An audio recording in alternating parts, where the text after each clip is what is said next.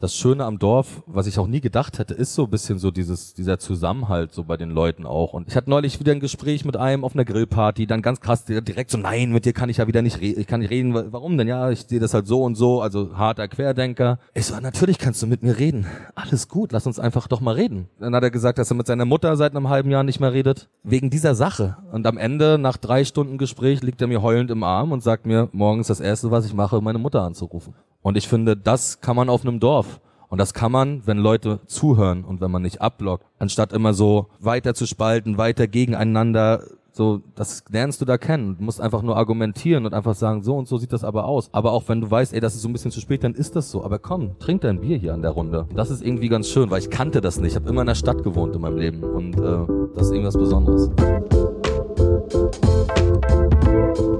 Willkommen im Hotel Matze, dem Interview-Podcast von Mit Vergnügen. Ich bin Matze Hiescher und ich treffe mich hier mit Menschen, die mich interessieren und versuche herauszufinden, wie die so ticken. Bevor ich euch meinen heutigen Gast vorstelle, möchte ich euch zuerst den Supporter vorstellen. Mein heutiger Supporter ist NordVPN. Ihr fragt euch, was ist das? Ich erkläre es. VPN ist euer bester Freund, wenn ihr zum Beispiel über ein öffentliches WLAN surft. Denn Hacker kennen viele Wege, um eure Daten an öffentlichen Hotspots abzugreifen. Aber mit einem VPN müsst ihr euch darüber keine Sorgen mehr machen.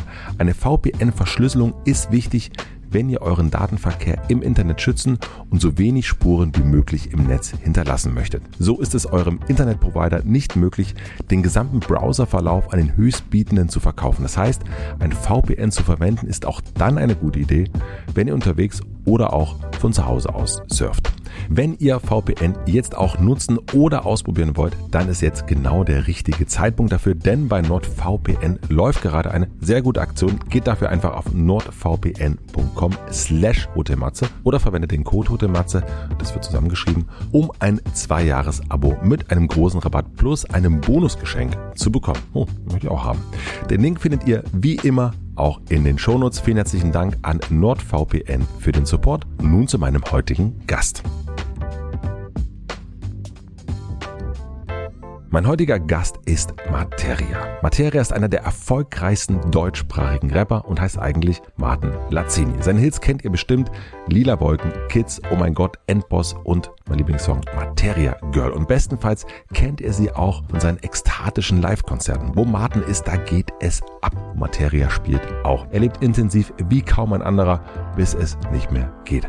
Am 15.10. erscheint sein neues Album, sein fünftes, die fünfte Dimension. Und es ist eine Ode an die Nacht und an den Rausch. Und obwohl das überhaupt nichts mehr mit meiner Lebensrealität zu tun hat, übt das eine sehr, sehr große Anziehungskraft auf mich aus. Sogar ich bekomme beim Hören Lust, mal wieder in den Club zu gehen und es ist schon sehr, sehr lange nicht mehr vorgekommen. Ich wollte von Martin wissen, was eigentlich so faszinierend an der Nacht und am Rausch ist. Warum hat er keine Angst vor dem zu viel, obwohl es schon einige Male viel zu viel war, inklusive Nierenversagen? Martin rappt, dass er von Level zu Level springt. Ich wollte wissen, auf welchem Level er sich jetzt befindet. Wir sprechen über seinen Weg vom Hartz-IVer zum ausverkauften Ostseestadion-Rapper. Wir sprechen über Freundschaft, seinen Stammtisch an der Ostsee und seine Kunst. Wir haben uns live auf dem 11. Mitvergnügen Geburtstag im Michiberger Hotel vor ungefähr 400 Gästen unterhalten. Darum klingt es ein wenig anders und ist auch etwas kürzer als sonst. Ich fand es cool, endlich mal wieder auf der Bühne mit jemandem zusammenzusitzen und live vor Publikum zu sprechen. Ich hoffe, euch gefällt es genauso. Ich wünsche euch viel Vergnügen im Hotel Matze mit Materia. Einen wunderschönen guten Abend. Ich freue mich sehr, dass wir heute hier sind und ich freue mich sehr, dass du heute mit mir hier bist. Wir haben das jahrelang versucht und haben diesen Moment geschafft. Ich freue mich. Ich mich freue auch erstmal herzlichen Glückwunsch zum äh, Geburtstag, zum Elfjährigen. Mega geil, ein Riesenapplaus mit Vergnügen, elf Jahre.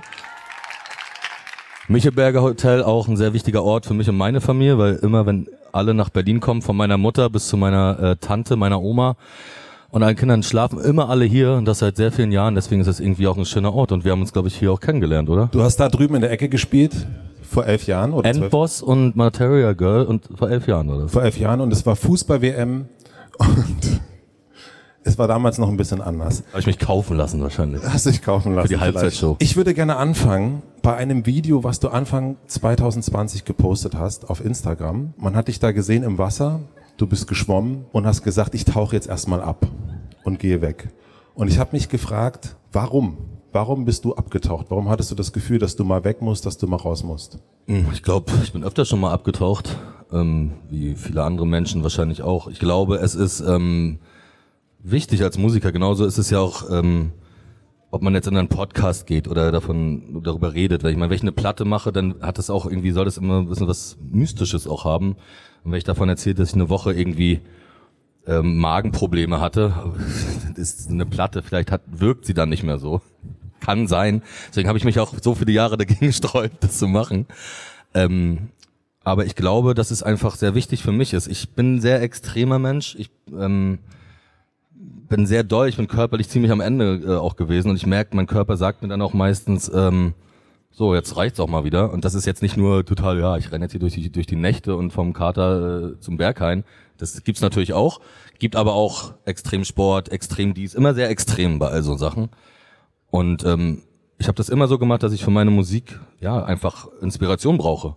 Eigentlich drei, vier Jahre rumreisen, Sachen erleben. Ich habe mal gesagt, irgendwo, wenn ich ein Lied schreibe, ähm, oder wenn es mir wichtig ist, ein emotionales Lied ist für mich, dann schreibe ich das nur einmal. Also ich schreibe über dieses Thema einmal in meinem Leben ein Lied. Also muss es auch irgendwie gut sein. Also das Lied über deine Heimatstadt, das Lied über deine Heimatstadt. und deswegen ist es sehr wichtig, dass man einfach einen klaren Kopf bringt und dass man sich auch findet und dass man auch überlegt, was mache ich jetzt für Musik? Also wärme mich das auf, was mal funktioniert hat. Ey, ich komme, hallo, hey, Lila Wolken 2, wow. Und das ist schrecklich. Ich finde das ganz schrecklich und ähm, viele Musiker machen das, versuchen Dinge zu wiederholen. Ich finde das langweilig. Ich versuche mich immer irgendwie ich habe auch schon Scheißmusik gemacht, weißt du? Ich habe auch Songs gemacht, die nicht cool sind oder die ich einfach in einem Moment gefühlt habe und dann aber gemerkt habe und jetzt höre ich die nicht. Keine Ahnung, Geld muss weg oder so. Ich mag das Lied einfach nicht. Ich finde es einfach nicht cool. Es berührt mich nicht.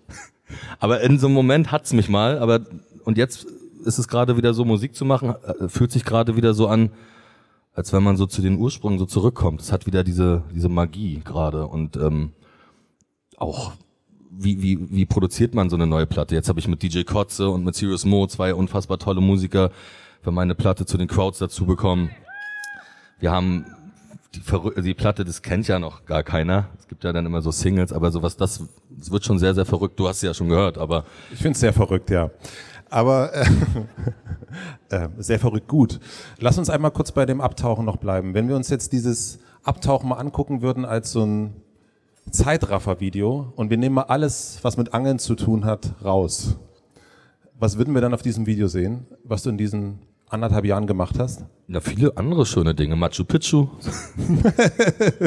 Machu Picchu? Genau, die Inka-Städten. Nein, also man würde sehr, sehr viel sehen. Ich, äh, man, Muay äh, äh, Camps in Thailand. Man würde sehr viel, ja, Bier, leere Bierdosen sehen, sehr viel so Motorroller. Mhm. Und bist du dann irgendwo in der Welt und läufst da so rum, alleine, guckst dir das an, denkst du dann über Musik nach? Was machst du dann, wenn du da Machu Picchu-mäßig unterwegs bist? Machu Picchu, Machu Picchu. ist ein guter Name. Ähm. Guter Bandname auch. Guter Bandname. Ähm, ja, weiß ich nicht. Also, nee. Also, erstens bin ich mit Freunden oder Menschen, die mir wichtig sind, meistens unterwegs. Das entsteht bei mir tatsächlich immer so. Musik entsteht immer auf Reisen und ich schreibe auch Musik nicht mit Beats oder so. Und ähm, um das so zu sagen, ich war in Venezuela, wo der Lockdown war, mhm.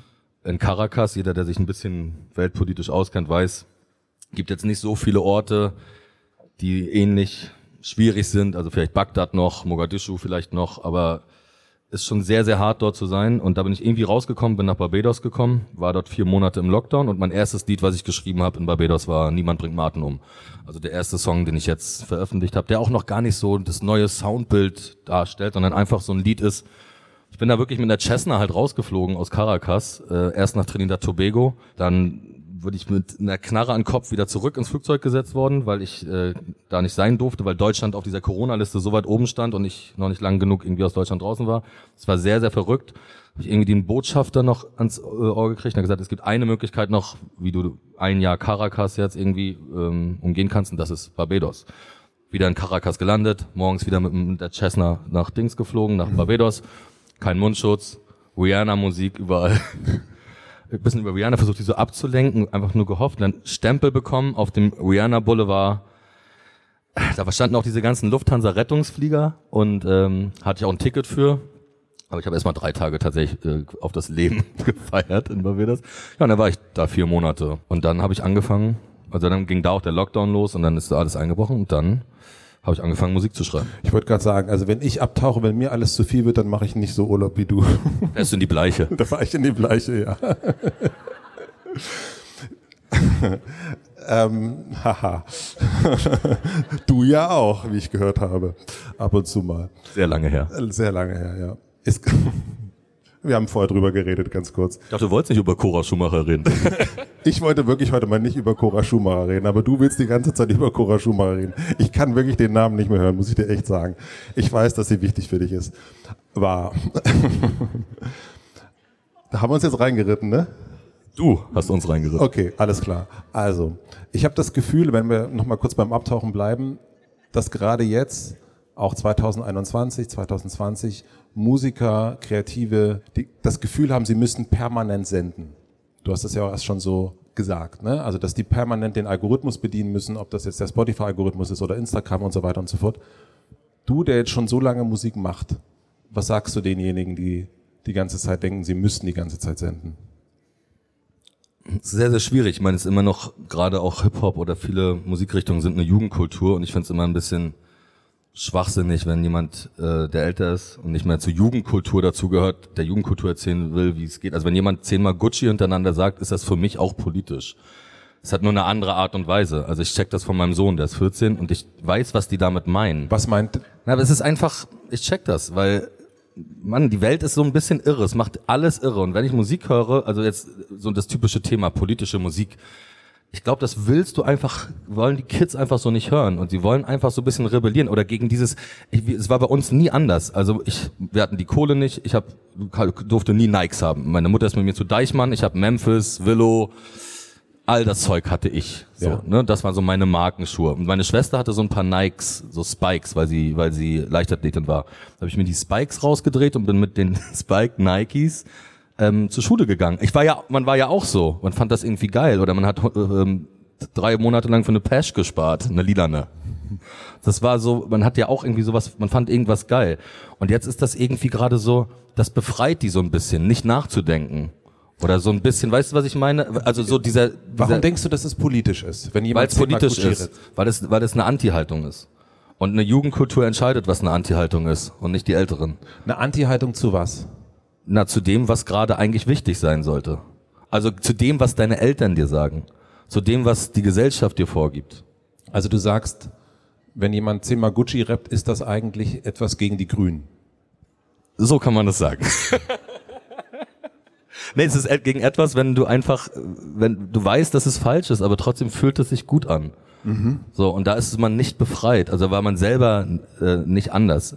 Dass ich das alles fragwürdig finde, dass ich Algorithmen fragwürdig finde oder das ganz einfach, wenn ich ein Lied habe oder eine Geschichte erzähle und das, dieses Lied geht sieben Minuten, dann ist das so. Dann geht das Lied sieben Minuten. Und heutzutage ist es sehr, sehr schwierig, überhaupt so lange Songs zu machen oder die die Kunst sich entfalten zu lassen. So, das ist, haben wir ja gerade drüber geredet. Die Kunst muss gewinnen und nicht die Musik oder das Lied oder nicht das, was vorgesagt wird. Die Kunst sollte immer gewinnen. Und das ist eine ganz große ähm, Entscheidungsfrage, wenn du Musik machst. Ich habe das Glück gehabt, dass ich etwas länger Musik mache, auch erfolgreich Musik mache, ähm, dass ich mich entscheiden kann. Ich habe mich halt entschieden, ich stehe da mit DJ Kotze, mit Moritz und mit den Crowds und wir sagen, wir machen Kunst. Ich kann ja auch sagen, ich mache das jetzt anders. Ich hole mir jetzt Feature drei Leute von da, ich mache jetzt die Songs so, ich produziere die, so, produziere die so, dass das Radio sie nimmt. Das ist ja keine Kunst. Das ist keine Kunst. Die Kunst der Stunde muss man nutzen. Ne? Und ähm, das macht mir irgendwie mehr Spaß, sich zu überraschen oder sich neu zu erfinden, als äh, alte Sachen immer wieder aufzuwärmen. Wenn wir daran zurückdenken, dass du ja hier irgendwann mal aufgetreten bist, da drüben, da hast du dann eben Materia Girl und so weiter gesungen. Und dann gerappt. Gerappt, stimmt. Und irgendwann vor drei Jahren hast du dann das Ostseestadion ausverkauft. In Rostock, glaube ich, ne? Ist das? Ja, das ist, glaube ich, in Rostock, ja. ja. Und wann wusstest du aber, also hier, glaube ich, konntest du noch nicht davon leben. Ähm, wann wusstest du, dass das mit der Musik klappen wird? Dass das etwas ist, was dein Leben vortreiben wird? Ich habe das nie aus diesem, also ich habe nie darüber nachgedacht. Ich fand das irgendwie, ich habe ja, komme ja aus dieser Vor, Vorhangschoß, nenne ich das immer, wo man so hinterm Vorhang geguckt hat und gehofft hat, dass noch irgendwie drei Leute kommen. Ich habe auch mal in Halle in der Palette mit der Underdog Crew vor einem Gast gespielt. Ein Typ mit einem Anzug und es war auch sehr peinlich für ihn, weil er das Scheiße, jetzt bin ich hier alleine. Jetzt. Okay, also immer so zehn Lieder noch gespielt. Ähm, das, daran habe ich nie gedacht. Ich habe gemerkt, dass ich, ich habe sehr lange daran gearbeitet, wie meine Musik irgendwie ankommt. Also was für mich der wichtigste Punkt war, das waren die Crowds. Dass die Crowds, Peter Fox, Stadtaffe, ich glaube, das Album kennt hier jeder. Dieses Album, Pierre war so der König von Deutschland in dieser Zeit. Dieses Album wurde millionenfach verkauft und sie haben dieses Album produziert und haben dann gesagt, mit dem Hartz IV Rostocker machen wir das nächste Album. Und das ist halt ein riesengroßer, also ein Applaus wert. sie hätten ja Sie hätten ja praktisch mit jeder Größe dieses Landes, auch international, Kanye West hat dieses, äh, die Sachen damals gepostet, also schwarz zu blau zum Beispiel, ähm, arbeiten können. Sie haben gesagt, nee, das finden wir irgendwie geil, wir sehen was bei dem. Und das war für mich, gerade in Berlin und wirklich Hartz-IV-Zeit, ähm, absoluter Segen, dann daran zu arbeiten. Wie kann ich es schaffen? Wie kann, beim Splash waren damals 5000 Leute. Das war tot, weil Hip-Hop hat sich so selber erstickt in dieser Zeit. Und dann war das ganz gut, weil ich war ich war immer natürlich auch so ein Hip-Hop-Kid, aber in erster Linie war ich so ein England-Rave-Kid, mein Leben lang. Meine Lieblingsplatte ist The Experience von The Prodigy, meine Lieblingskünstlerin ist Björk, Massive Attack, Goldie, das ist meine Musik, diese ewige, diese Neuentwicklung von Garage zu Two-Step und Dubstep und Jungle und diese ganze geile Drum-and-Bass-Partys, das war so meine Welt. So ein UK-Kid einfach. Also so die Mucke war immer das Geilste.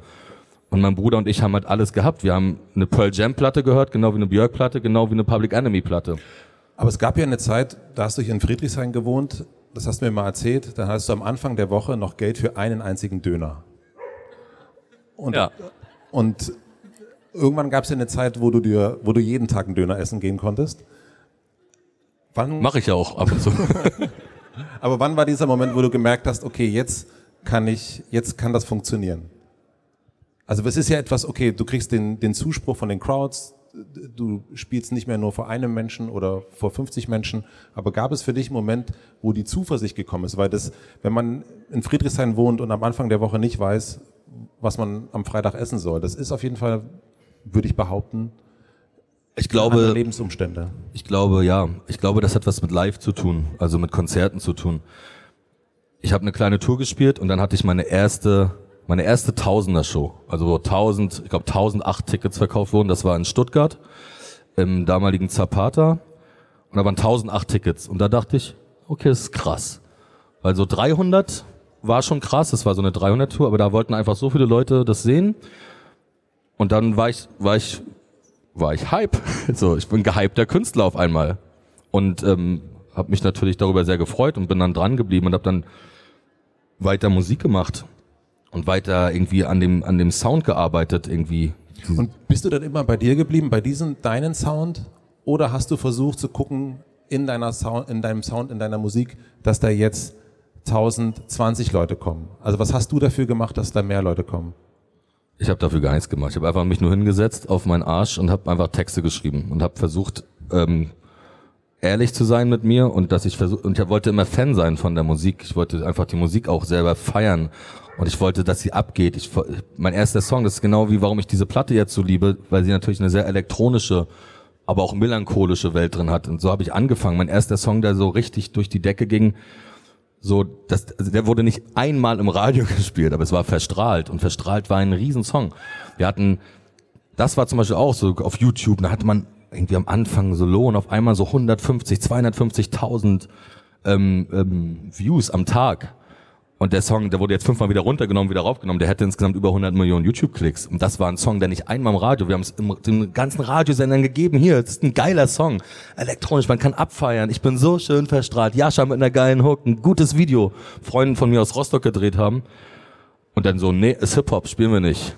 Aber da, das war auch so ein Moment auf jeden Fall, der sehr, sehr wichtig war. Aber dieser Sound, wir haben immer schon diesen Sound so, damit haben wir angefangen. Also die Musikstile zu brechen. Und deswegen war das damals sehr wichtig für Hip-Hop. Und deswegen war auch Casper sehr wichtig, weil er eben auch äh, Hip-Hop-Leute und, und die Indie-Welt auch zusammengebracht hat, um Musikstile zu vermischen und nicht immer so diesen dieses eine Ding zu fahren. Und das war, glaube ich, eine sehr wichtige Sache. Dieses Open-Minded sein, sich inspirieren zu lassen von vielen Dingen, die da draußen sind. Das ist, glaube ich, eine sehr entscheidende Sache in so einem Moment. Jetzt kommt die Werbung. Mein heutiger Werbepartner ist Calm. Vielleicht geht es euch gerade ähnlich wie mir. Jetzt, wo das sommerliche Wetter so richtig durchstartet, bin ich viel, viel mehr unterwegs. Und ich genieße es natürlich, dass ich so viel mehr Menschen treffe, viele schöne Veranstaltungen besuchen kann oder Aktivitäten. Das macht richtig, richtig Spaß. Das hört sich jetzt vielleicht ein bisschen komisch an, aber manchmal erzeugt das viele schöne auch Freizeitstress bei mir. Und deswegen achte ich besonders an vollen Tagen darauf, dass ich mir am Morgen oder auch nochmal am Abend bewusst Zeit für mich nehme.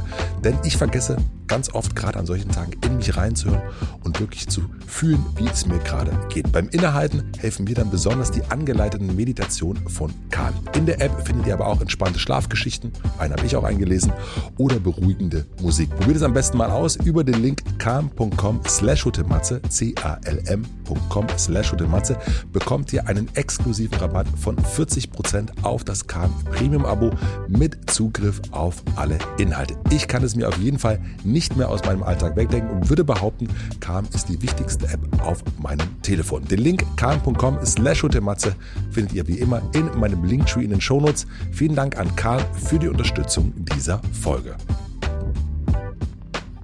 Und nun zurück zur Folge.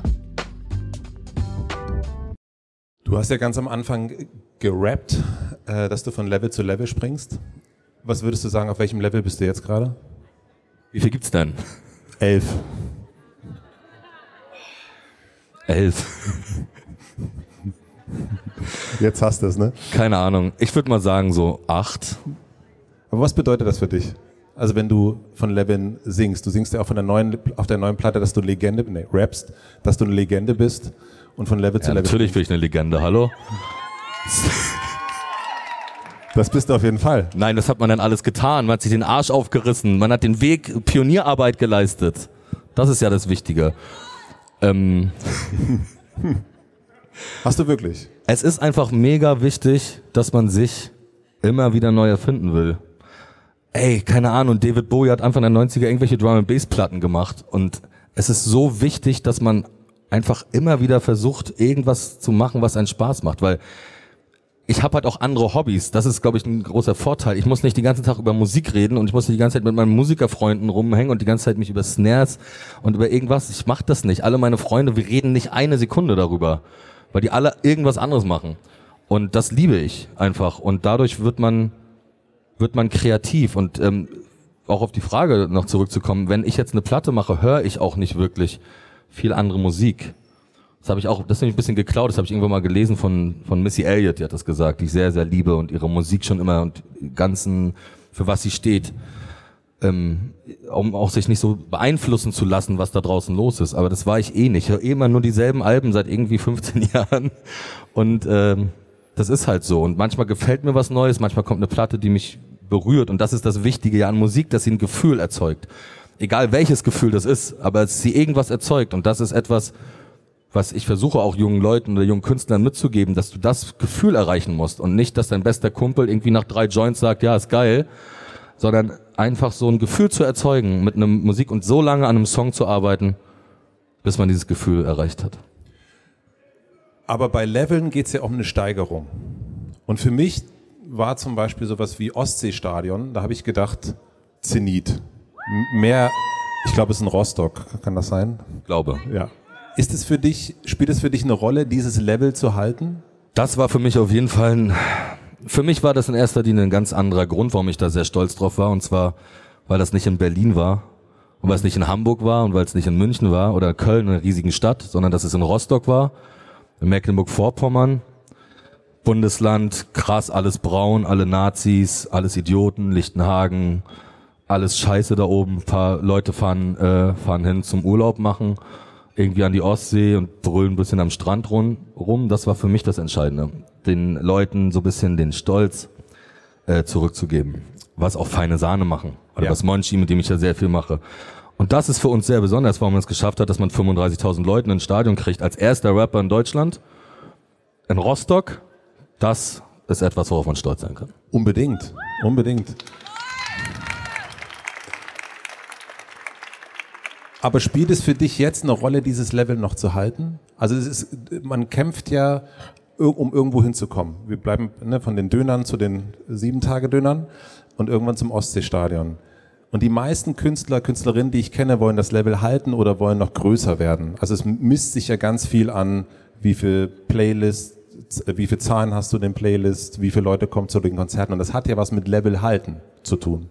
Und wenn du Kunst machst, ist das ja eine, ist das ja eine Diskussion, die man führt, die, die, eine Überlegung, die mit eingeht. Ha, wir brauchen noch was für, wir müssen dieses Level halten, wir wollen wieder diese Tickets verkaufen. Die wenigsten Künstler, Künstlerinnen wollen äh, wieder vor einer Person spielen. Ähm, spielt das für dich eine Rolle? Also das ist ja den Deal, den man eingeht. Es geht halt nichts darüber, dass man, dass man die Musik so macht, wie man sie am besten fühlt. Und wenn sie gerade nicht in das Schema passt, wie es gerade da draußen richtig läuft, dann ist das eben so. Es ist bei mir aber noch eine andere, andere Ebene. Ich glaube, die Leute, die gewachsen sind, sind mit einem gewachsen. So. Und okay. es geht nicht um darum, jetzt die, keine Ahnung, jeden Song Doppelplatin zu machen, sondern dass man Songs rausbringt, die irgendwas repräsentieren. Ähm, das ist viel, viel wichtiger. Und das ist, das Level zu halten, ist, äh, ist natürlich schön, wenn man eine Ostseestadion-Show nochmal wieder spielt und ähm, oder dass man auch Erfolg mag oder dass es auch alles ein bisschen leichter geht, wenn man einen Song so ein bisschen breakt und dann die anderen dadurch so ein bisschen ähm, die so Sonne kriegen. Das hatte ich bei Zum Glück in die Zukunft 2 auch. Da hatte ich mit OMG und Kids direkt zwei hintereinander, die beide Platin gegangen sind und die ganze Platte war eine sehr diepe, mhm. melancholische Platte mit so Liedern wie Eintagsliebe und Herzglüht, alles total, total verkopftes Zeug eigentlich und wurde dadurch aber gehört. Das ist natürlich auch gut, wenn du so einen Song hast, der so ein bisschen was öffnet.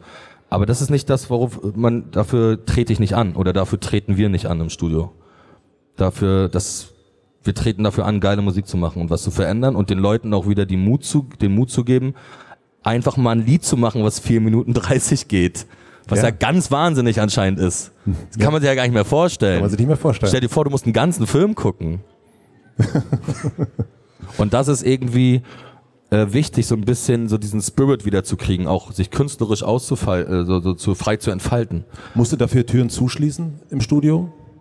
Nee, die sind jetzt alle ja genauso wie ich. Nee, aber von nach außen.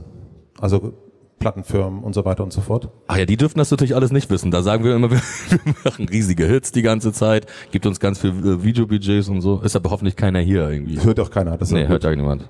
Okay. Das ganze Album ist ein, eine Hommage an den Rausch, würde ich sagen, an den, eine Hommage an den Kontrollverlust. Also für, für mich, der jetzt keinen Alkohol trinkt, ist das erstmal so, huch. Wo kenne ich die Phase? Die Phase kennst du, da kommen wir noch zu. Nun bist du aber, also Rausch ist für dich ein Thema. Und Rausch war für dich so sehr ein Thema, dass du irgendwann Nierenversagen hattest. Da war, das war, die Wahrheit ist ein bisschen anders. Also die Wahrheit ist mal wieder Rostock, Ostseestadion. Ich habe mit Paule Beinlich, Stefan Beinlich, begnadeter Fußballer, ein, ein, Spiel gemacht, wo wir Hansa Rostock, ja, also wo wir Geld gesammelt haben. Es war ausverkauftes Ostseestadion und nach diesem Spiel hatte ich ein Nierenversagen. Ich habe 90 Minuten gespielt, zwei Tore geschossen, war nicht trainiert. Das war so ein bisschen auch natürlich ein Grund, aber natürlich auch der Lebensstil. Rauschmittel spielten da keine Rolle? Nein. Natürlich spielen die da eine Rolle, alles, aber das ist natürlich ein, ein ja, das ist ein Ergebnis eine, eine, eine von etwas mehr äh, Komponenten, also nicht nur von von irgendwie mal ein bisschen durch äh, einen Club laufen oder so. Aber dann habe ich ja durch den Club laufen. So, durch den Club laufen. Ja, das passiert. Da ja? passieren schlimme Dinge. Ja. Schlimme Dinge. Ähm, und dann hatte ich das Nierenversagen und dann habe ich ja knapp über drei Jahre, dreieinhalb Jahre kein Alkohol getrunken. Wie war das für dich? Das war anderthalb Jahre sehr, sehr schön. Also ich habe auch kein Alkohol und keine Drogen und gar nichts genommen, ne? Auch nicht gekifft oder so. Es war anderthalb Jahre sehr, sehr schön und anderthalb Jahre richtig scheiße.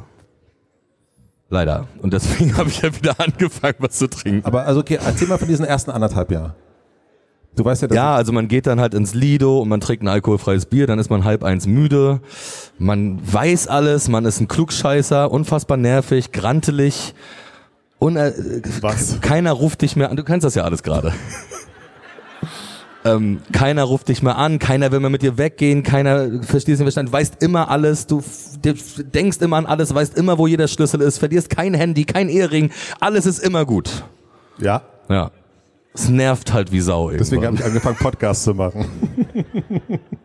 Ja, also es war halt einfach, ich habe das halt auch gemerkt, ich habe dann, ich habe damals meine größte Show gespielt in Berlin in der Wuhlheide mit 17.000 Leuten, danach große Platinfeier von der Platte, dann bin ich in den Nightliner gegangen, habe eine Folge Vikings geguckt und alle haben gefeiert. So und dann dachte ich, so, das ist doch scheiße alles. Und trotzdem ist es irgendwie so, denkt man auch, ja, man, klar, Alkohol, das sollte nicht irgendwie der Grund sein. Ich habe zum Beispiel die besten Shows auch gespielt ohne Alkohol. So, wo ich konnte ich mir nicht vorstellen früher. Ich habe da meine erste Show dann in Rostock wieder gespielt vor 20.000 Leuten. Das war meine erste Show ohne Alkohol, wo ich dachte, ich scheiß mir in die Hose, also wirklich. Am Ende und das war eine wunderbare Show. Du hast eine super Kontrolle über deine Stimme. Du musst dich nicht verstellen. Du musst keine Maske aufsetzen. Du bist einfach ehrlich so und das ist das Schöne daran gewesen. Aber es fehlt irgendwie was. Es Musik zu machen oder auch diese Belohnung mit seiner Band so anzustoßen oder sich so zu feiern und so und äh, das hat irgendwie total gefehlt. Am Anfang ging das und du wirst aber eher so auch, du nervst die anderen auch dann so ein bisschen immer. Und dann ähm, ist meine Geschichte aber auch, warum ich dann wieder getrunken habe, auch eine sehr, sehr verrückte. Willst du sie hören? Nein. Habe sie noch nie erzählt. Dann bitte. Okay. Also ich war in äh, Yellowknife, das ist eine äh, kleine Goldgräberstadt im Norden von Kanada. Inuit-Gebiet äh, total des Wahnsinns und da äh, war ich angeln natürlich. Ähm, ich weiß, du willst nicht über Angeln sprechen, aber ich war da deswegen. Mhm. Und dann habe ich einfach zwei so Studenten kennengelernt, die da her, also aus Norden Kanada, so Holzfällerhemden, alles so Typen, die mit Bären und Wölfen aufwachsen oder aufgewachsen sind. Und dann haben sie gesagt, ja, wir fahren irgendwann mal nach Europa. Und dann bin ich in Rostock in einem sehr, sehr schönen Club namens LT. so eine Art Großraumclub und gehe da rein und sehe diese beiden Typen in Rostock auf der Tanzfläche.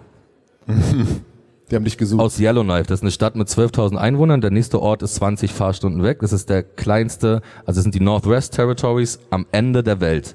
Nee, sie haben in Rostock studiert. Sie haben ja erzählt, sie wollen, sie gehen nach Europa zum Studieren und waren dann in Rostock auf der Tanzfläche. Ich komme in diesen Club rein und ich sehe das und ich dachte, es kann halt, es ist nicht möglich. So, ne? wie gesagt, ein 10.000 Einwohnerort namens Yellowknife, wo ich übrigens finde, wenn jemand hier Krimis schreibt, was ein Titel. Mhm. Und dann ist, ja, da kam eins zum anderen. Das ist also da Grund. kam ich, da kam ich nicht raus mit einem alkoholfreien Bier. Und dann, wie ging es dann weiter, Martin? Ja, da gab es so einen Bildzeitungsartikel, wo ich mich im Kreis drehe. sehr, sehr peinlich, ganz viele Anrufe morgens auf dem, auf dem Telefon und schreckliche Momente, aber auch ehrliche Momente.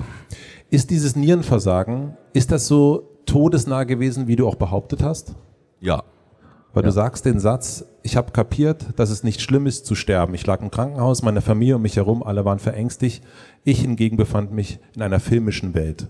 Total. Also es kann an, den, an diesen ganzen Drogen, die man dann kriegt, so, äh, ne? Ja.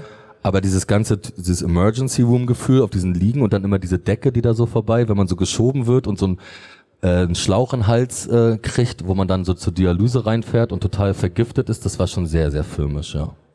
Verliert der Tod, wenn man dem so nahe kommt, die Bedeutung? Weil du hast ja gesagt, es ist nicht so schlimm zu sterben.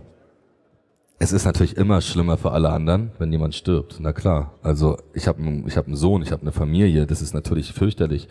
Es war nur einfach mein Gefühl, dass ich dachte, ey, ich habe ein ganz cooles Leben gehabt, obwohl ich jetzt irgendwie nicht so alt war. Wie alt war ich da? 33. Es war so irgendwie, hey, also ich habe natürlich mich dann zurückgekämpft, aber ich war so vergiftet, diesen Wert gab's halt noch nie. Also ich hätte längst tot sein müssen und es wurde halt nicht raus, es kam halt nicht raus. Ich habe ja gedacht, ich habe irgendwie Magen-Darm oder so. Da kommst du ja nicht drauf. Es war drei Ärzte da, die haben das alle nicht gesehen, dass ich Nierenversagen hatte. Und dann erst, wo ich in eine Klinik nochmal gegangen bin und die gesagt haben, es kann nicht sein, wir müssen das nochmal machen. Der Nierenwert ist höher als den jemals gemessenen Nierenwert, den es jemals in einer deutschen Klinik gab weil das schon, weil das sieben Tage her war schon. Fußballspiel und einmal durch den Club gehen, ne? Genau. Und dann, ähm, ja, und dann bin ich in die Charité mit äh, Blaulicht, wo ich noch gesagt habe, ich will mit Blaulicht fahren. und dann ist es passiert und dann haben sich aber meine Nieren wieder erholt und dann irgendwann hat, äh, hat ein Arzt gesagt, ja, die Nieren sind wieder wie von einem Zehnjährigen und dann war das wieder gut. Ich habe, äh, bevor wir äh, miteinander gesprochen, also ich habe vorher jemanden angerufen, ein Freund von dir, der hat gesagt, frag ihn mal, mit welchem Namen er in die Charité eingecheckt ist. Mark Förster. Also selbst in das fand so, ich irgendwie lustig in dem Moment. In so einer Situation als Mark Förster einzuchecken, kurz vor Tod. Weißt du, wer hat dir das erzählt? Weiß ich nicht. Man verrät seine Quellen nicht. Aber Mark Förster finde ich gut, da musste ich sehr lachen. Ihr Frühstück, Herr Förster. Wovor hast du noch Angst, wenn es nicht mehr die Todesangst ist? Ach, Angst. Partyfragen hier heute, ich weiß. Ja, das ist, das ist auch eine schwierige Frage. Wovor hat man Angst? Es ist so, man hat immer, man hat Angst davor, jemanden zu verlieren, der dem eine, der einem wichtig ist. Ich glaube, darüber denke ich am meisten nach, wenn ich über über Angst nachdenke. Wenn irgendwas passiert und ich weiß, es passiert irgendwas und man weiß, dass es passiert und es ist schon passiert und dass man irgendwie ganz schön aus dem aus der Bahn geworfen werden kann, wenn man einen krassen Schicksalsschlag erfährt. Auf der anderen Seite muss man sich da muss man sich auch da wieder rauskämpfen und muss man seine Gedanken irgendwie wieder ordnen und daraus irgendwie Mut schöpfen. So, das ist so, ich bin der größte Olympia-Fan zum Beispiel, ich gucke jetzt jeden, ich guck jeden Tag äh, sieben Stunden Paralympics. Wenn ich mir das angucke, wenn jemand irgendwie beide Beine verliert bei einem Unfall und dann so sagt, so, nee, weißt du was? Ich hole mir jetzt so eine Medaille. Das finde ich halt geil. Und das ist so ein bisschen die Lebenseinstellung, die ich wichtig finde, dass man positiv ist, dass man das Leben abfeiert und dass man ein guter Mensch ist und dass man für wichtige und gute Dinge einsteht. Meine Lieblingszeile auf dem neuen Album ist, äh, solange man kann, so viel wie geht. Das habe ich mir aufgeschrieben. Und das lässt du die bestimmt tätowieren, oder? Das lass ich mir auf jeden Fall tätowieren. Wenn du dir meinen Namen tätowieren lässt. Gerne, gerne. Weiß, dass ich das mache. Ne? Ich weiß, dass du das machst. ähm, okay, also ich habe noch nie chemische Drogen genommen. Ähm, was? Frage Antwort, soll ich jetzt ja oder nein oder was hast du das jetzt? Das habe ich jetzt gesagt. Ich habe noch nie chemische Drogen genommen. Was schaffen Rauschmittel? Diese Art von Rauschmitteln. Was verpasse ich vielleicht sogar? Darum geht's für mich nicht. Ich glaube, es ist einfach total menschen- und typenabhängig. Und du kannst niemanden vorschreiben, wie er zu sein hat. Wenn jemand irgendwie gerne in Griechenland jedes Jahr fliegt in seinen Robinson-Club und das geil findet, dann ist, er, ist es geil. Wenn jemand irgendwie verrückt mit dem Rucksack durch die Welt reist, ist das geil. Und ich weiß nicht, bei uns gab's irgendwie so das Wort Nein immer nicht so. Das war so ein Rostocker Ding. Irgendwie, keine Ahnung. Das lag nicht an Rostock, das kann ich mir nicht vorstellen. Aber wir haben schon zehn Prozent mehr Salzgehalt in der Luft. Wir haben so ein bisschen, mhm. wir fallen nicht so schnell um. Ja. Und ähm, wir haben einfach immer Ja gesagt. das ist das Ding. Und das ist natürlich auch, ähm, es geht um die Nacht. Es geht um die Nacht. Und das ist, was ich das Wichtigste, die Erkenntnis daraus ist, dass man einfach nur in der Nacht was erleben kann, wo man nicht weiß, was passiert. Und das ist das Wunderschöne an der Nacht. Und da, ich habe das alles, auch diese ganze Platte basiert auf diesem Gefühl. Und ich habe mich tierisch aufgeregt, weil ich viel gelesen habe darüber und immer, ja, ich muss meine Sorgen verdrängen und ich muss feiern, weil mein Leben ist so schlecht und ich muss was ver... Es stimmt einfach nicht. Es gibt diese Leute und es gibt das natürlich, aber es gibt auch einfach einem das Gefühl, dass ich nicht weiß, wo wache ich auf in zwei Tagen, was für Menschen lerne ich kennen, ich weiß es nicht. Sex für eine Nacht, Freund fürs Leben, Frau fürs Leben. Alles kann passieren von einer Sekunde auf die andere. Wenn du dich von dieser Stadt fressen lässt, dann, dann kann sie dich irgendwo ausspucken. Und das ist mir einfach sehr, sehr oft passiert. Und das sind geniale Momente, woraus ich, woraus ich alle meine geilen Lieder geschrieben habe. Miss Platinum, Jascha und ich sind nach drei Tagen aus dem Berghain gekommen und haben Lila Wolken in 30 Minuten geschrieben. Das ist unser bis jetzt größter Song. Das ist unser größter Hit. Dieser Song, mit diesem Song haben wir den Himmel gekauft. Also wenn du diese Wolken siehst, die dann Lieder, denkst du an dieses Lied. Mhm. dieses Lied ist in 30 Minuten entstanden. Nach einem Berghain-Wochenende des Wahnsinns. Und daran merkt man, wie wichtig das irgendwie ist oder wie das damals zum Beispiel auch diesen Berlin, dieses Berlin-Gefühl so getroffen hat. Und ähm, es geht aber auch um viel mehr. Es, kann, es ist auch nicht ortabhängig, ähm, also ortsabhängig. Es kann auch es passieren Dinge, die unvorhersehbar sind. Und deswegen ist die Nacht das Einzige, was das eigentlich noch so gibt. Also so, oder eine Reise. Wo ich irgendwie, ich liebe auch das Gefühl, zum Beispiel in eine Straße zu fahren, auf der ich noch nie gefahren bin. Mhm. Weißt du, was ich meine? Dieses ja, Gefühl, irgendwo in Schweden oder so. Und bist, bist noch nie da gewesen und alles ist neu. Jeder Millimeter ist neu. Alles hast du noch nie gesehen. Das finde ich ein geiles Gefühl. Warum ich das Reisen auch so liebe. Und deswegen bist du derjenige, der eine Party nicht verlassen kann und das, der Letzte ist, der das Licht ausmacht, weil du denkst, da kommt. Das ist einfach nur, weil ich ein bisschen doof bin. Also wirklich. Das ist so ein bisschen die Absprung so schaffen, das ist nicht so mein Ding. Ich bin einfach. Es ist auch dieser Song Paradise Delay, den ich ja auch mit Kotze gemacht habe, der auch als Single draußen ist, geht's ja um das. Und das ist einfach ein bisschen doof. Man riecht schon, also man muss längst nach Hause, weiß, es gab diesen Punkt, wo man hätte gehen müssen und dann dann ist es, wie es halt ist. Aber es passieren daraus auch tolle Momente. Man redet komisches Zeug, alles riecht komisch, das Licht wird komisch, alles ist unangenehm. Man hat viele Schmerzen, sitzt nach heulend in der Ecke seiner Dusche. Das. Aber es ist irgendwie okay. Und das ist schön? Das ist voll schön, ja.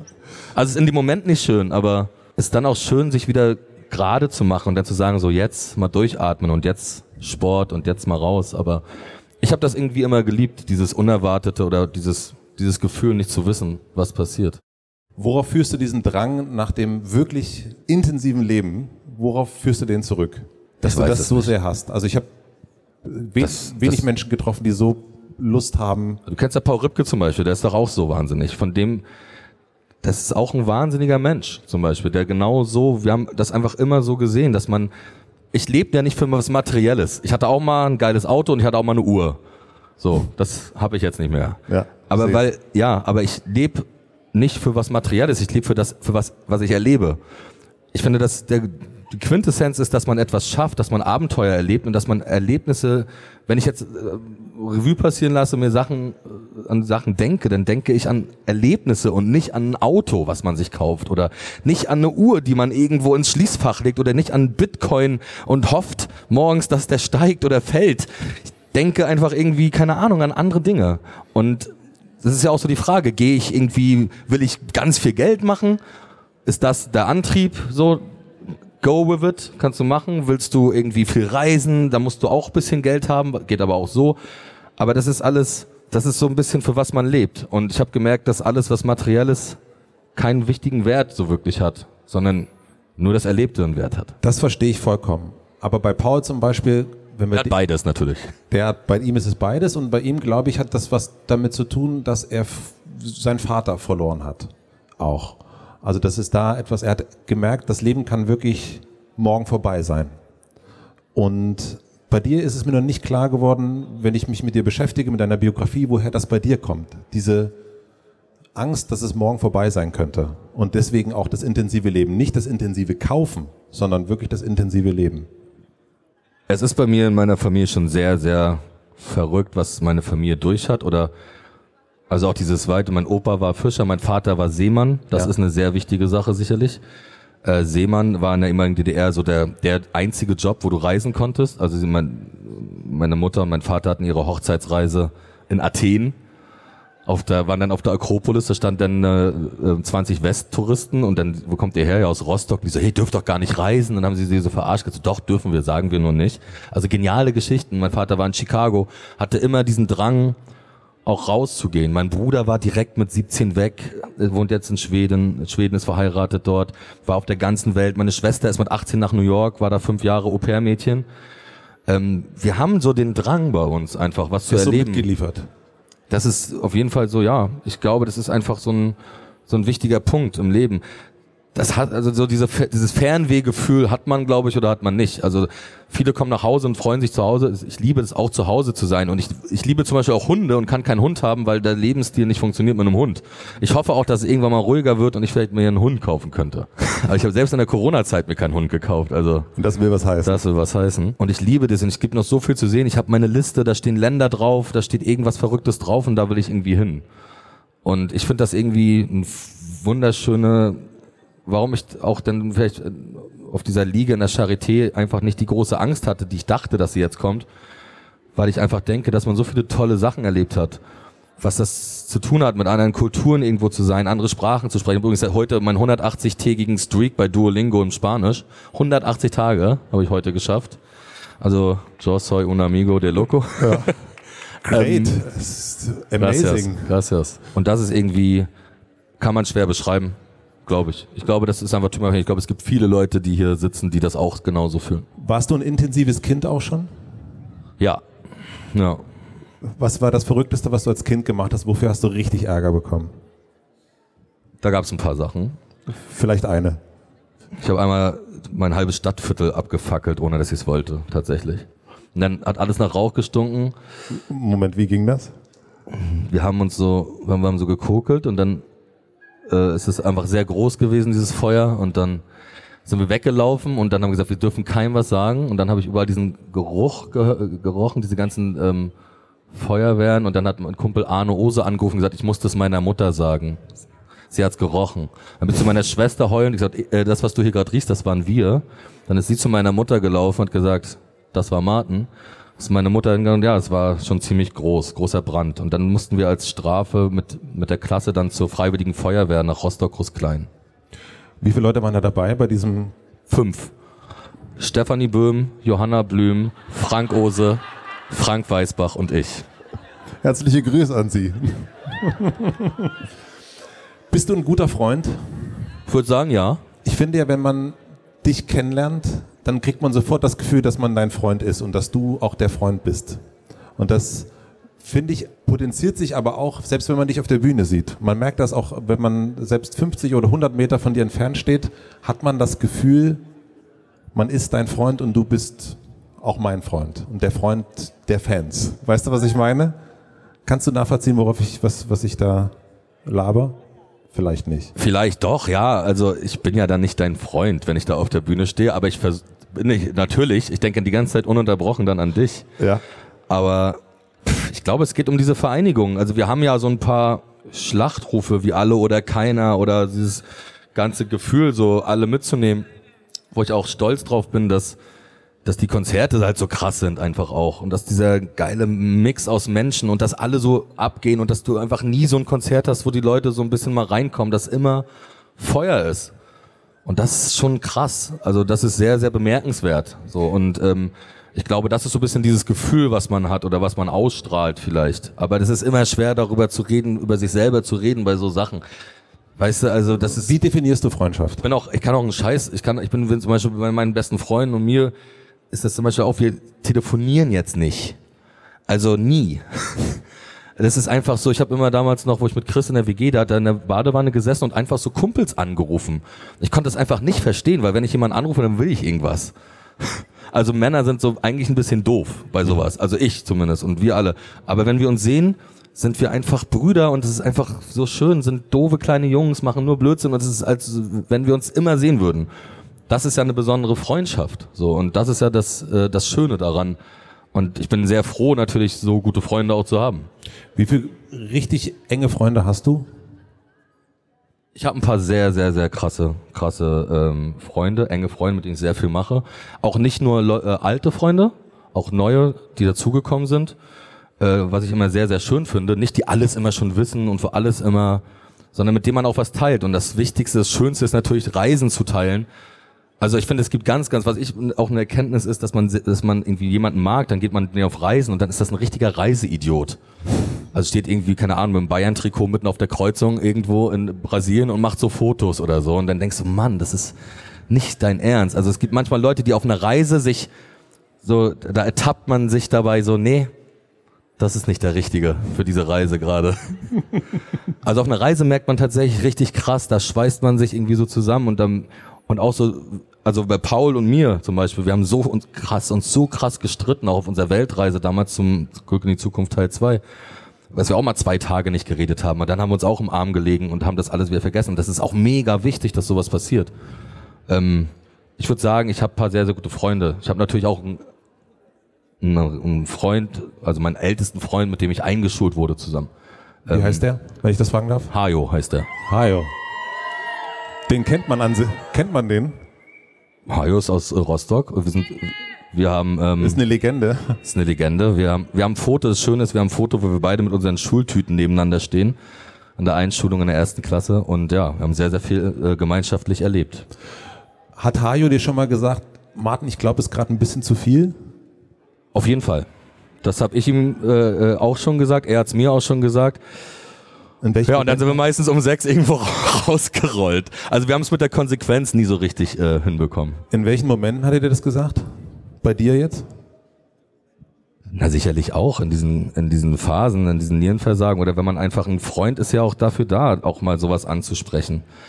Ähm, wir sind aber leider sehr sehr ähnlich mit allen Dingen, die wir so tun und Ja. äh, das ist so ein bisschen sich selber. Es hat auch wir können ernst überreden. Ich hatte auch irgendwie ein paar Probleme. Ich hatte auch richtig Trennungsstress und Wahnsinn. Da treffe ich mich mit ihm. Er hilft mir dann, gibt mir dann einen Rat und ähm, das ist ja, glaube ich, das, was ein Freund ausmacht. Und du hörst dann auch auf diesen Rat? Es, äh, ja, es bringt mich auf jeden Fall total weiter. Kannst du gut allein sein? Ja.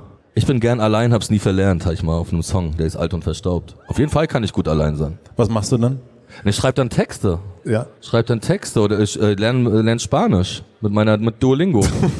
Das ist jeden Morgen. Ja, natürlich mache ich das. Muss es ja irgendwann können.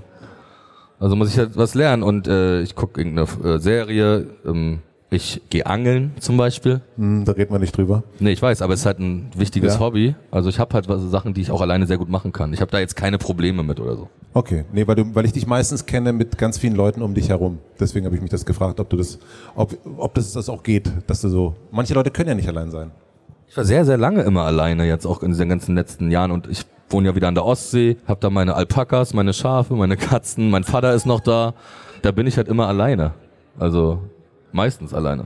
Stimmt es, dass du dort einen- Stammtisch hast? Ja, da gibt's einen Stammtisch. Ich wohne ja zum ersten Mal in meinem Leben auf dem Dorf und auf dem Dorf gibt's sowas wie einen Stammtisch. Wie ist das? Ich meine, du hast erst darüber gesprochen, was MacPom für einen Ruf auch hat. Was passiert da an diesem Stammtisch? Welche Leute sitzen da? Da Das sitzt ist- jetzt wahrscheinlich nicht Casper und Drangsal. Ja, würde ich mir aber auch vorstellen können. Doch. Ähm, Nein, Nee. aber jetzt, die sind der Wohner Nein, also das war so, ich bin hingegangen beim ersten Mal, klopfst auf den Tisch, sagst eine Runde Bier und dann, nein, das ist ja das Schöne am Dorf, dass du alle Leute da hast. Also alle. Du hast dann irgendwie den wahrscheinlich eher rechts, links, Pädagoge, Gynäkologe, Maurer, arbeitslos, Maler, Künstler. Alles ist da. Also alle. Jäger. Sitzen an diesem Stammtisch mit dir. Da sitzen, das Dorf sitzt da. Also die Männer, die in diesem Dorf wohnen eben. Und dann äh, wird sich unterhalten und dann ähm, werden, wird diskutiert, dann gibt es manchmal Spiele, dann diskutiert man. Ich bin jetzt auch nicht jedes Mal da, aber ich war ein paar Mal da. Und äh, das ist tatsächlich sehr, sehr angenehm, weil es sehr respektvoll ähm, ja, das ist, alle Leute gehen da sehr respektvoll miteinander um und man kann auch mal diskutieren, ohne dass es gleich so weggeblockt wird, was ja eher so ein bisschen, ich kann das so ein bisschen sagen, weil ich ja beides kenne. Ich habe hier noch meine Wohnung in Berlin, habe das Dorf, habe die Großstadt und das Schöne am Dorf, was ich auch nie gedacht hätte, ist so ein bisschen so dieses, dieser Zusammenhalt so bei den Leuten auch und das, und hier ist es oft so sehr anonym und sehr in der Bubble und man lernt eigentlich kaum noch Leute kennen, die irgendwas anders denken und ey, keine Ahnung, Querdenker. Ich hatte neulich wieder ein Gespräch mit einem auf einer Grillparty, dann ganz krass direkt so, nein, mit dir kann ich ja wieder nicht reden, ich kann nicht reden, wa- warum denn? Ja, ich sehe das halt so und so, also harter Querdenker. Ich so, natürlich kannst du mit mir reden. Alles gut, lass uns einfach doch mal reden. Und warum und weshalb? Ich habe auch keinen Bock, irgendjemanden den Zeigefinger ins Gesicht zu drücken. So, gar keinen Bock drauf. Ich mache das, was ich Bock habe und ich verstehe die Leute aber manchmal auch und verstehe auch deren Ängste und sage dann aber einfach so, nee, das ist aber so und so sehe ich die Dinge aber. Am Ende, dann hat er gesagt, dass er mit seiner Mutter seit einem halben Jahr nicht mehr redet.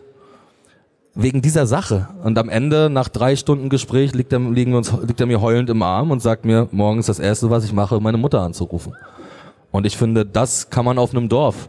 Und das kann man, wenn Leute zuhören und wenn man nicht abblockt. Und das finde ich immer, und so bin ich erzogen worden, anstatt immer so weiter zu spalten, weiter gegeneinander, so, das lernst du da kennen. Du musst einfach nur argumentieren und einfach sagen, so und so sieht das aber aus. Und einfach, aber auch wenn du weißt, ey, das ist so ein bisschen zu spät, dann ist das so. Aber komm, trink dein Bier hier an der Runde. Und das ist irgendwie ganz schön, weil ich kannte das nicht. Ich habe immer in der Stadt gewohnt in meinem Leben. Und äh, das ist irgendwas Besonderes. Das finde ich geil. Wir müssen leider zum Ende kommen. Ich habe fürs Ende noch drei schnelle Fragen und dann quatschen wir da drin weiter vielleicht. Was möchtest du gewesen sein? Partyfrage zum Schluss, ich weiß. Also so, ähm, wie, also so, Wie? Du das so denkst, ja. ich wollte, ich wollte auf jeden Fall, also ich war es schon, ein halbes Jahr lang, ich wollte, wollte immer ein Pionier sein. Ich wollte immer Dinge tun, wofür man auch auf die Fresse kriegt, aber ich wollte sie irgendwie machen und äh, irgendwie, ja, ein Pionier. Pionier ist gut, ein Pionier sein. Was denken andere über dich, was nicht stimmt? Dass alle denken, das Leben war so riesenkrass, weil ich war ja mal Fußballer, ich war ja mal Model und Schauspieler und wow und wow, aber es stimmt halt alles schon, aber ich habe alles verkackt und ich habe alles so ganz kurz gemacht und man, ich habe 100 Schauspielcastings gemacht und wurde 100 Mal abgelehnt. Also die Realität war jetzt nicht so rosig. Finde ich gut. Und die letzte Frage, Imagination ist gefragt. Ich habe eine große Plakatwand am Alexanderplatz und du darfst entscheiden, was dort für eine Woche für alle Berliner und Berlinerinnen zu lesen sein wird. Was schreibst du drauf? Ich würde da, glaube ich, so ein riesengroßes Bier drauf malen und dann so 3,8 im Fernsehturm drunter schreiben. Oder? Passt doch zu dem Abend. Gehaltvoll. Das Bier, ja. Nein, und wenn es was äh, weniger Gehaltvolles wäre, damit kann ich dich jetzt nicht durchgehen lassen. Das Du war ein super Wortspiel, das war eine Assoziation zum Alex, zum Fernsehturm, alles drin, was du brauchst. Ich würde äh, Stolz von Matt direkt, äh, wie heißt Jungfern Matt direkt kaufen. Stolz. Ja, Stolz von Matt würde ich rausschreiben. Stolz von Matt. Ey, du hast dein Album, ist so voller toller Zeilen und damit willst du jetzt rausgehen, ja? Ach so, du meinst, okay. Komm. Petri Heil gilt auch nicht. Ich muss kurz überlegen, nachdenken. Böse Seite, gute Seite, alles im Angebot. Du entscheidest. Vielen, vielen herzlichen Dank. Vielen Dank auch.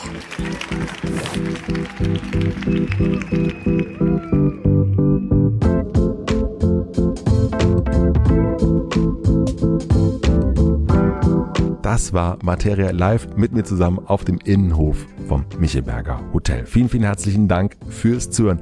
Ich habe mitgenommen bzw. beobachtet, ich weiß noch nicht so genau, dass hm, Martin eher im Hier und Jetzt und in der Zukunft als Pionier lebt. Die Vergangenheit, hatte ich so das Gefühl, dient eher für Geschichten, aber weniger für Reflexion. Er lebt und zwar hier und jetzt. Und das macht echt Spaß, dabei zu sein oder ihm dabei zuzusehen. Ich habe danach gedacht, dass es irgendwie spannend wäre, ihn mal zusammen mit Campino zu interviewen, der ja ähnlich wie Martin ein sehr, sehr intensives Leben lebt und darüber haben wir auch in unserem Podcast gesprochen, als Campino hier war. Und ich glaube, wenn die gemeinsam mal hier wären und gemeinsam so ihre Abenteuer erzählen, das wird sicherlich sehr, sehr spannend werden. Vielleicht kriegen wir das irgendwann mal hin. Das war jetzt eine relativ kurze Folge mit Martin und ich glaube, wir könnten noch ganz, ganz viel mehr besprechen. Vielleicht kommt er demnächst irgendwie nochmal hier vorbei. Wir gucken mal. Aber jetzt erst einmal herzlichen Dank an Anni Hofmann für die redaktionelle Unterstützung, an Maximilian Frisch für den Mix und den Schnitt und an Jan Köppen für die Musik. Herzlichen Dank auch nochmal an die Micheberger und natürlich an meine Mitvergnügen Crew. Das war ein wirklich sehr, sehr schöner Tag und ich hoffe, dass wir bald häufiger wieder Live-Sachen machen können. Es hat mir nämlich echt Spaß gemacht, mit Martin auf der Bühne zu sitzen. Vielen, vielen Dank auch an die Supporter NordVPN an Bookbeat und an Motel One. Und normalerweise gibt es eine Podcast-Empfehlung zum direkten Weiteren, aber ich muss zugeben, ich hatte diese Woche überhaupt keine Zeit für andere Podcasts. Deswegen gibt es auch keine Empfehlung, soll ja authentisch bleiben. Wenn ihr Lust habt auf mehr, dann checkt einfach in die Hotel Matze Suite ein. Da gibt es Bonusfolgen und Spielzeug von mir, wie zum Beispiel den Freitags-Check-In mit wechselnden Gästen. Da ist Paul Ripke dabei, da ist Thilo Mischke dabei, meine Frau Stefanie, Sibylle Berg und ein paar andere. Die Hotel Matze Suite gibt es auf Apple Podcast oder auf Patreon, wenn ihr Lust habt auf ein bisschen mehr Podcast von mir. Vielen, vielen herzlichen Dank fürs Zuhören. Wir hören uns hier wieder nächste Woche Mittwoch. Bis dahin, euer Matze.